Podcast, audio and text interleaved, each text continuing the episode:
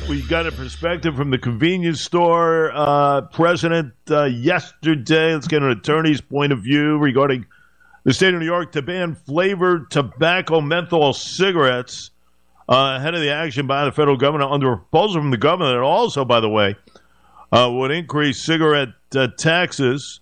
So, uh, in essence, the ramifications are huge. Here to discuss uh, is uh, David Schwartz, spokesperson for the New York Association of Wholesalers and Distributors.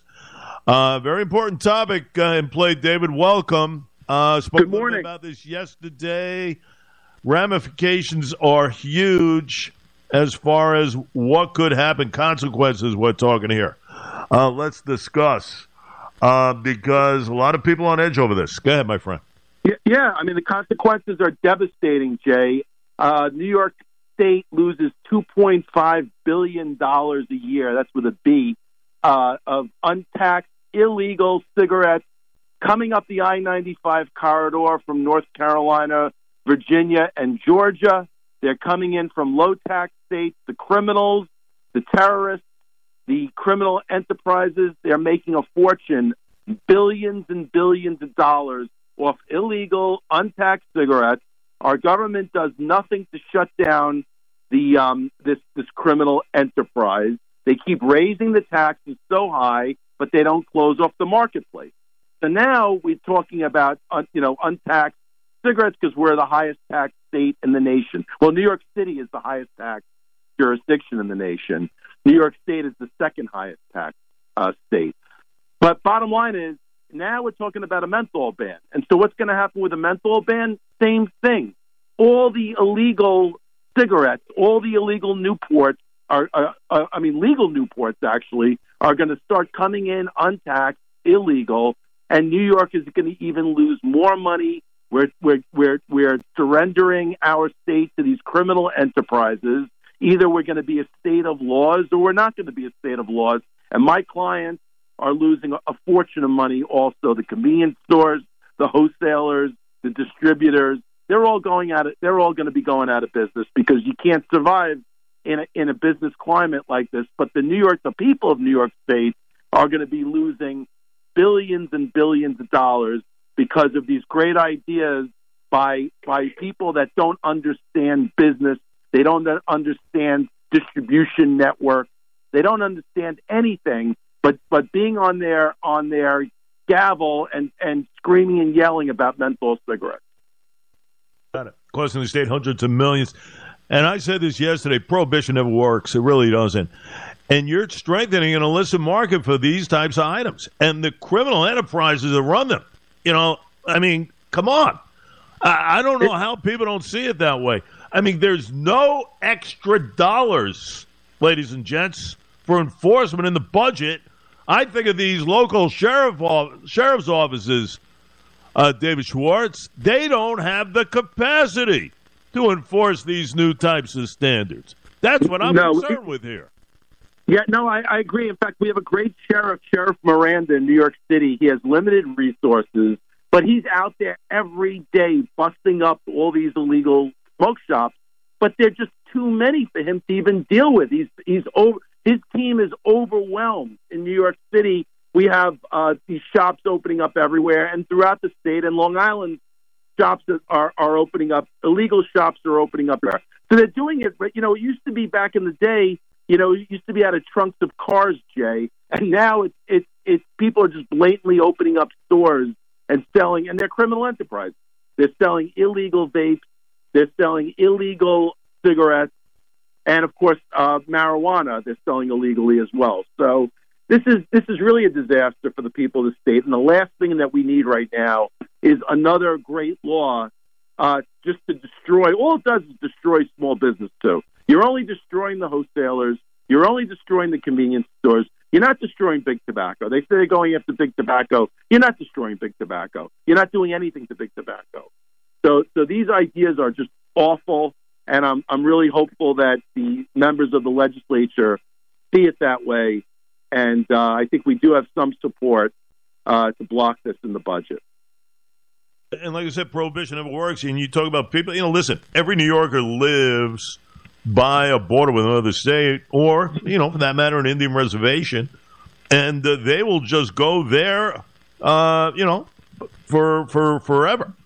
You know, and and it's going to cost the state a lot of money. You know, I was reading somewhere somewhere around 133 million dollars in lost tax revenues in the fiscal year beginning April one. 255 million dollars more, by the way. Fast forward 2025 here. I mean, is unbelievable. Jay, Jay, where'd you read that? Because we're losing 2.5 billion dollars a year due to untaxed cigarettes. We're losing 30,000 cartons multiplied multi- multiplied by $58.50 a carton of tax revenue that we are losing every single year. That I don't know where the 100, 133 million may be other tobacco products. We're losing in the billions every single year. In fact, I have these arguments with the state all the time. I say we're losing 2.5 billion. They're coming back to me. They're saying, "Oh no, we're only losing 1.2 billion." Okay, we're losing 1.2 billion. I, I mean, it's ridiculous. We all, you know, the state knows that how much money we're losing, and uh, you know, people come up with all kinds of numbers, but my numbers are correct. We're losing billions. It's probably you probably uh, your numbers are probably more accurate. Um, so they're not going to accomplish. I mean, the bottom line is the proposal will not accomplish its stated goals of lowering smoking rates in New York uh, and also, you know, a lot of people don't just really don't talk about this enough. You know, you're creating this disconnect between the state cannabis policy. You know, uh, you know, what about that aspect not being discussed enough? You know, you got a policy in play regarding marijuana and everything else. What does it do to that industry?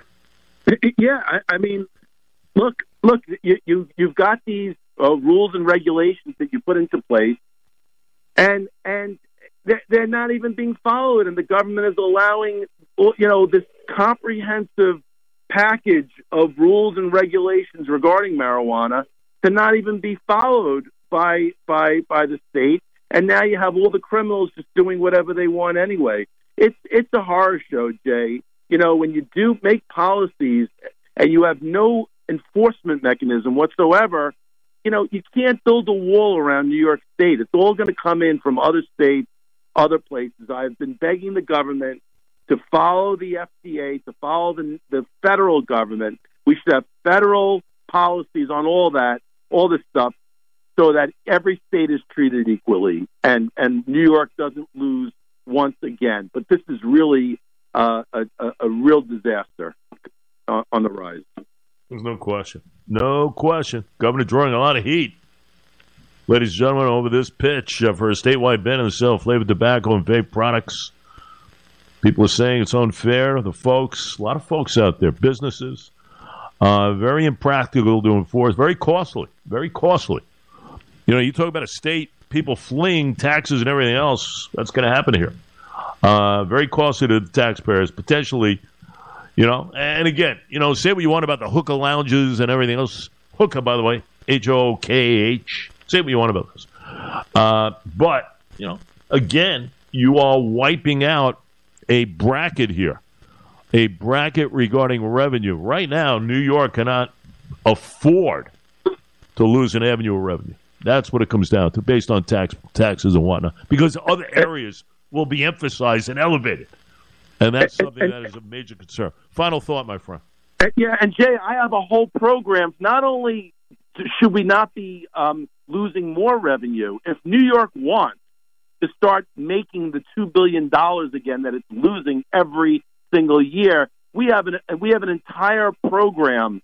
Uh, our industry has put together a ten point program for the governor.